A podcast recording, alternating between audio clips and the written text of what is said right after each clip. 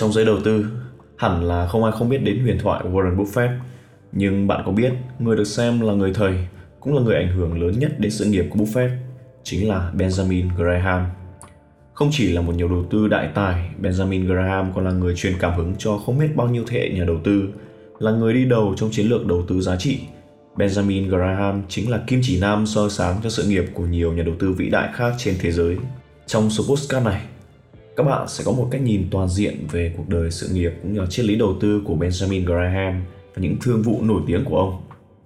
Và bạn cũng có thể hiểu được tại sao mà Warren Buffett lại tôn sùng người thầy này đến như vậy. Họ sẽ đồng loạt theo chân nhau vì không muốn thua kém trong cuộc đua. Các nhà đầu tư bán lẻ và các một lần nữa Bitcoin lại cho các nhà đầu tư đi tàu lượn mới tuần qua như vậy.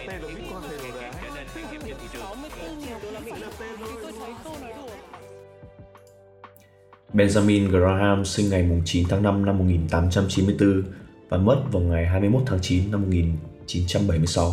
Ông sinh ra tại London, Vương quốc Anh, nhưng từ một tuổi đã theo gia đình sang định cư tại Mỹ và lớn lên ở New York.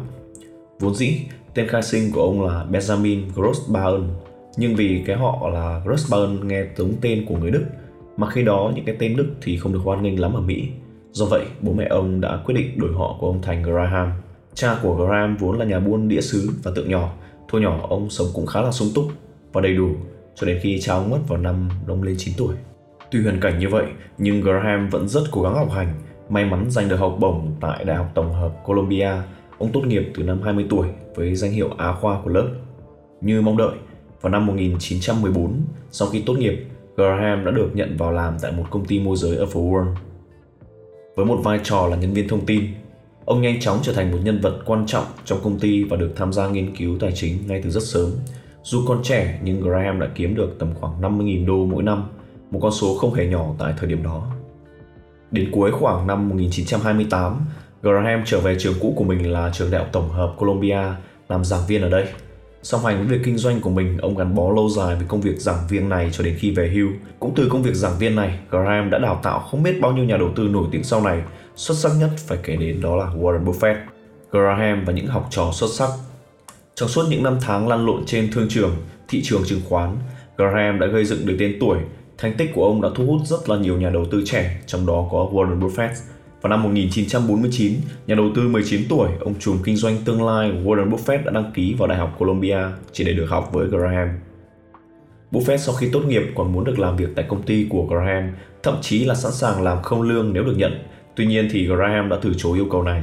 Nhưng sau một thời gian sau thì ông đã đổi ý và chiêu mộ Buffett về với Graham-Newman vào năm một nghìn chín trăm năm mươi tư với mức lương khởi điểm là mười hai nghìn đô mỗi năm. Buffett đã làm việc tại đây cho đến khi Graham nghỉ hưu vào năm một nghìn chín trăm năm mươi sáu. Không rõ khoảng thời gian nào, khi đứng lớp tại Học viện Giao dịch Chứng khoán New York, Graham đã gặp một người học trò là nhà đầu tư và quản lý quỹ, Walton Scroolers.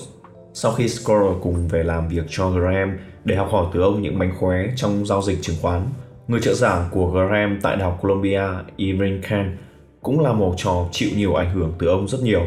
Ngoài ra, Graham còn đào tạo từ rất là nhiều những nhà đầu tư đáng chú ý khác, cũng có thể đến những cái tên như William Zell-Rose, Stan Clement, Ben Askman, Charlie Brandes.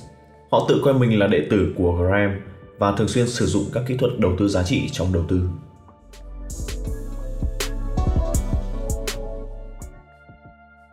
Triết lý đầu tư của Benjamin Graham. Trong suốt sự nghiệp đầu tư của mình, Benjamin Graham đã để lại nhiều bài học đắt giá để giúp các nhà đầu tư thành công. Những phương pháp đầu tư của Graham được đúc kết lại thành những nguyên tắc rất là rõ ràng. Nguyên tắc thứ nhất đó là lợi nhuận an toàn là ưu tiên hàng đầu.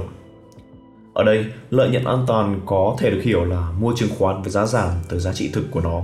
Việc này không chỉ giúp những nhà đầu tư có cơ hội thu được lãi lớn mà còn hạn chế được những rủi ro giảm giá trong đầu tư. Nói một cách dễ hiểu, giả sử nếu Graham muốn mua một khối tài sản trị giá một đô, ông sẽ phải trả giá và mua nó với mức giá là không phẩy năm đô. Theo Graham, những tài sản này đáng giá nếu chúng có tiềm năng sinh lời ổn định và có giá trị thanh khoản. Các nhà đầu tư cần chú ý đến khái niệm này vì đầu tư giá trị mang đến lợi nhuận khi thị trường không tránh khỏi tái định giá và làm tăng giá cổ phiếu tới mức cần thiết. Khi thị trường bất ngờ đi xuống, nó cũng có thể giúp hạn chế rất là nhiều rủi ro không thể lường trước. Những khoản lợi nhuận an toàn nhờ việc mua lại công ty được định giá thấp hơn. Giá trị thực của nó chính là điểm đặc trưng trong những thương vụ nổi tiếng của Graham. Graham đã đánh giá và chọn lọc kỹ lưỡng các cổ phiếu có giá trị thấp này và nhận ra rằng khó có thể xuất hiện sự sụt giá ở chúng thêm được nữa. Chính vì vậy mà các học trò của ông dù có áp dụng chiến lược riêng của mình để thành công đến mức nào thì vẫn luôn đồng tình với quan điểm lợi nhuận an toàn của ông. Nguyên tắc thứ hai, kiếm lời từ việc đối mặt với sự bất ổn. Đã tham gia vào thị trường chứng khoán thì việc đối mặt với những bất ổn không còn gì là xa lạ. Tuy nhiên, thay vì bỏ chạy trước những bất ổn thì theo Graham, thị trường suy giảm có thể tạo nên những cơ hội đầu tư tuyệt vời. Để minh họa cho điều này, Graham đã xây dựng nên hình ảnh ngài thị trường, cộng sự cũng như là đối tác kinh doanh trong tưởng tượng của các nhà đầu tư. Mỗi ngày, ngài thị trường sẽ mang đến cho các nhà đầu tư một mức giá để mua hoặc là bán cổ phần kinh doanh. Bạn có thể chấp nhận hoặc là phớt lờ ông ta nếu bạn muốn. Khi kinh doanh đang phát triển và nhìn viễn cảnh tương lai có vẻ tươi sáng, ngài thị trưởng sẽ trở nên phấn khích và đưa ra mức giá cao ngất ngưỡng bởi ông ta lo sợ rằng có thể mất lợi nhuận trong tương lai. Ngược lại, khi việc kinh doanh không còn thuận lợi thì nhìn tất cả đều trong tình trạng khó khăn. Lúc này thì ngài thị trưởng sẽ chán nản và đề nghị mức giá thấp với bạn. Có một quy luật Graham nhắc nhở bạn luôn phải tuân thủ khi giao dịch với ngài thị trưởng. Đó chính là phải cẩn thận trước những cám dỗ mà ngài thị trường đưa ra. Nên nhớ rằng, ngài thị trường là đối tác, không phải là người hướng dẫn bạn đầu tư. Ngài thị trường không phải là kẻ ngốc để bạn có thể lợi dụng, nhưng bạn nên nắm bắt cơ hội, tận dụng sơ hở từ tính hai mặt của ông ta để đầu tư thành công. Cách tốt nhất để đầu tư thuận lợi với ngài thị trường đó là canh thời điểm ông ta chán nản, đưa ra mức giá thấp để mua cổ phiếu và bán ra khi ông ta nhìn thấy những điểm tích cực của tương lai. Để tránh được những cám dỗ ngài thị trường có thể tạo ra để có thể hút bạn, Graham muốn bạn biết rằng giá trị nội tại của công ty không phụ thuộc vào đánh giá của thị trường ở thời điểm hiện tại. Nhờ vậy, bạn sẽ tránh được những rủi ro và đánh giá không chính xác.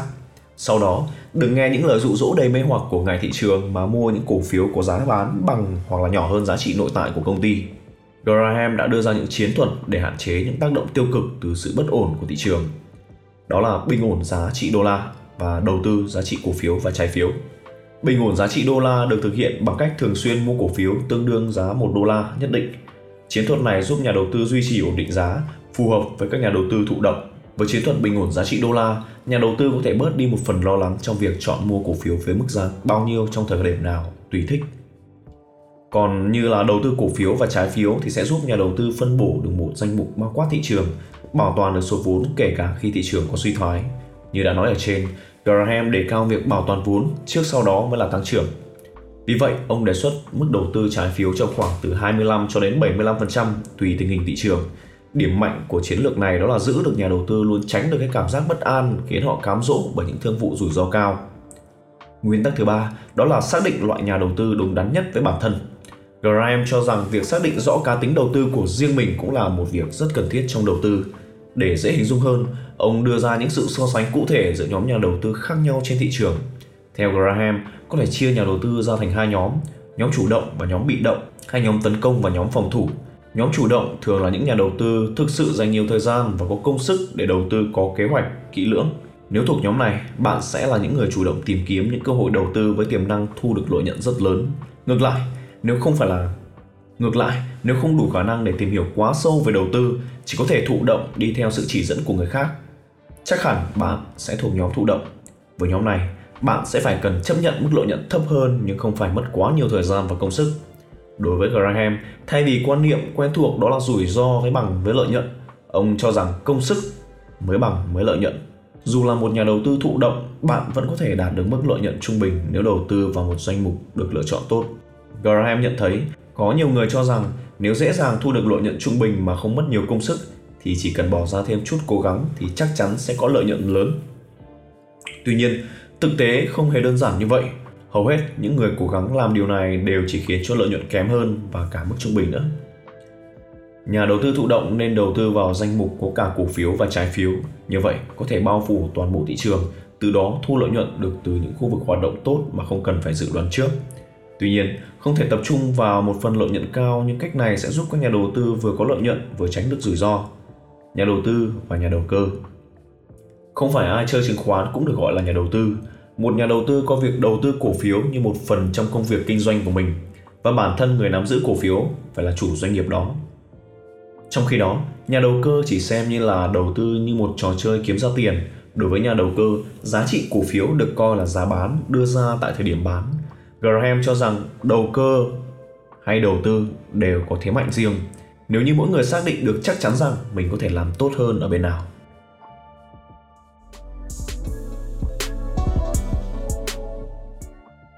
Graham và những thương vụ nổi tiếng. Nhắc đến Benjamin Graham, giới đầu tư ắt hẳn sẽ nghĩ ngay đến thương vụ huyền thoại của ông, đó là thương vụ đầu tư vào công ty bảo hiểm GEICO vào năm một nghìn chín trăm bốn mươi tám. Ban đầu, ông không định đầu tư vào công ty này, ông cho rằng không hề dễ để định giá doanh nghiệp bảo hiểm. Ngoài ra, vào thời điểm đó, ngành bảo hiểm đang quay cuồng với lạm phát mạnh sau chiến tranh thế giới thứ hai gây ra nhiều tổn thất. Bên cạnh đó, cổ đông phần lớn của GEICO khi đấy là gia đình Graham đang tìm cách bán đi bảy mươi lăm phần trăm cổ phần của mình. Sau khi bị các nhà đầu tư lớn khác từ chối, họ đã tìm đến Graham-Newman. Bất ngờ là Graham không những không từ chối mà còn phá vỡ quy tắc đầu tư của mình để mua cổ phần của GEICO. Trước đây, nếu như có tìm hiểu về Graham, hẳn là ai cũng biết rằng Graham hiếm khi phân bổ năm phần trăm danh mục đầu tư của mình cho một khoản đầu tư lớn. Ông thích sở hữu một danh mục đầu tư đa dạng các cổ phiếu giá rẻ, giảm thiểu rủi ro so với giá thấp và đa dạng hóa. Tuy nhiên, dựa trên những phân tích và dự báo thị trường theo cách thức riêng của mình, ông đã quyết định đầu tư hai mươi lăm phần trăm số vốn của mình để có thể mua lại năm mươi phần trăm cổ phần của công ty bảo hiểm GEICO với mức giá chỉ là bảy trăm mười hai nghìn đô la Mỹ. Graham đã mua một nửa công ty với một nghìn năm trăm cổ phiếu, mỗi cổ phiếu có giá là bốn trăm bảy mươi lăm đô, giảm mười phần trăm so với giá trị trên sổ sách. Ông lập tức trở thành chủ tịch hội đồng quản trị với số cổ phần lớn này. Chủ ngân hàng đầu tư trong thỏa thuận đã gia nhập công ty như một phần giao dịch và có thể kế nghiệp Goodwin khi ông nghỉ hưu vào năm một nghìn chín trăm năm mươi tám với tư cách là xê i ô. Năm một nghìn chín trăm bốn mươi chín, lợi nhuận của GEICO đã tăng vượt mức một triệu đô. Để lấy một ví dụ về lợi thế chi phí thấp được GEICO áp dụng, tỷ lệ lợi nhuận bảo hiểm trên mức phí là hai mươi bảy phẩy năm phần trăm. Đến năm một nghìn chín trăm năm mươi, công ty đã có gần một trăm mười bốn nghìn chính sách có hiệu lực và tám triệu đô chi phí bảo hiểm hàng năm được cấp phép chỉ trong mười lăm tiểu bang. tám năm sau đó, khi đầu tư vào GEICO, năm một nghìn chín trăm năm mươi sáu, Graham quyết định bán hết cổ phần của mình tại GEICO để rút khỏi thị trường, tập trung vào giảng dạy và truyền lại triết lý đầu tư. Tại thời điểm đó, tỷ lệ lợi nhuận của Graham đạt được là một phẩy sáu trăm ba mươi lăm phần trăm. Vào năm một nghìn chín trăm năm mươi tám, tổng thị trường khả dụng của công ty nhiều hơn gấp ba lần so với khi bắt đầu và thu hút các nhân viên chính phủ, các nhà quản lý, nhân viên kỹ thuật và hành chính với các tài liệu nổi bật cần thiết. Sau hai mươi lăm năm, giá trị của khoản đầu tư này đã lên tới bốn trăm triệu đô, tức là tăng gấp năm trăm sáu mươi hai lần và vẫn đang tiếp tục phát triển. Và đó cũng là toàn bộ nội dung podcast của chúng tôi ngày hôm nay. Xin chào và hẹn gặp lại tất cả quý vị và các bạn trong những số podcast tiếp theo của Otis Report.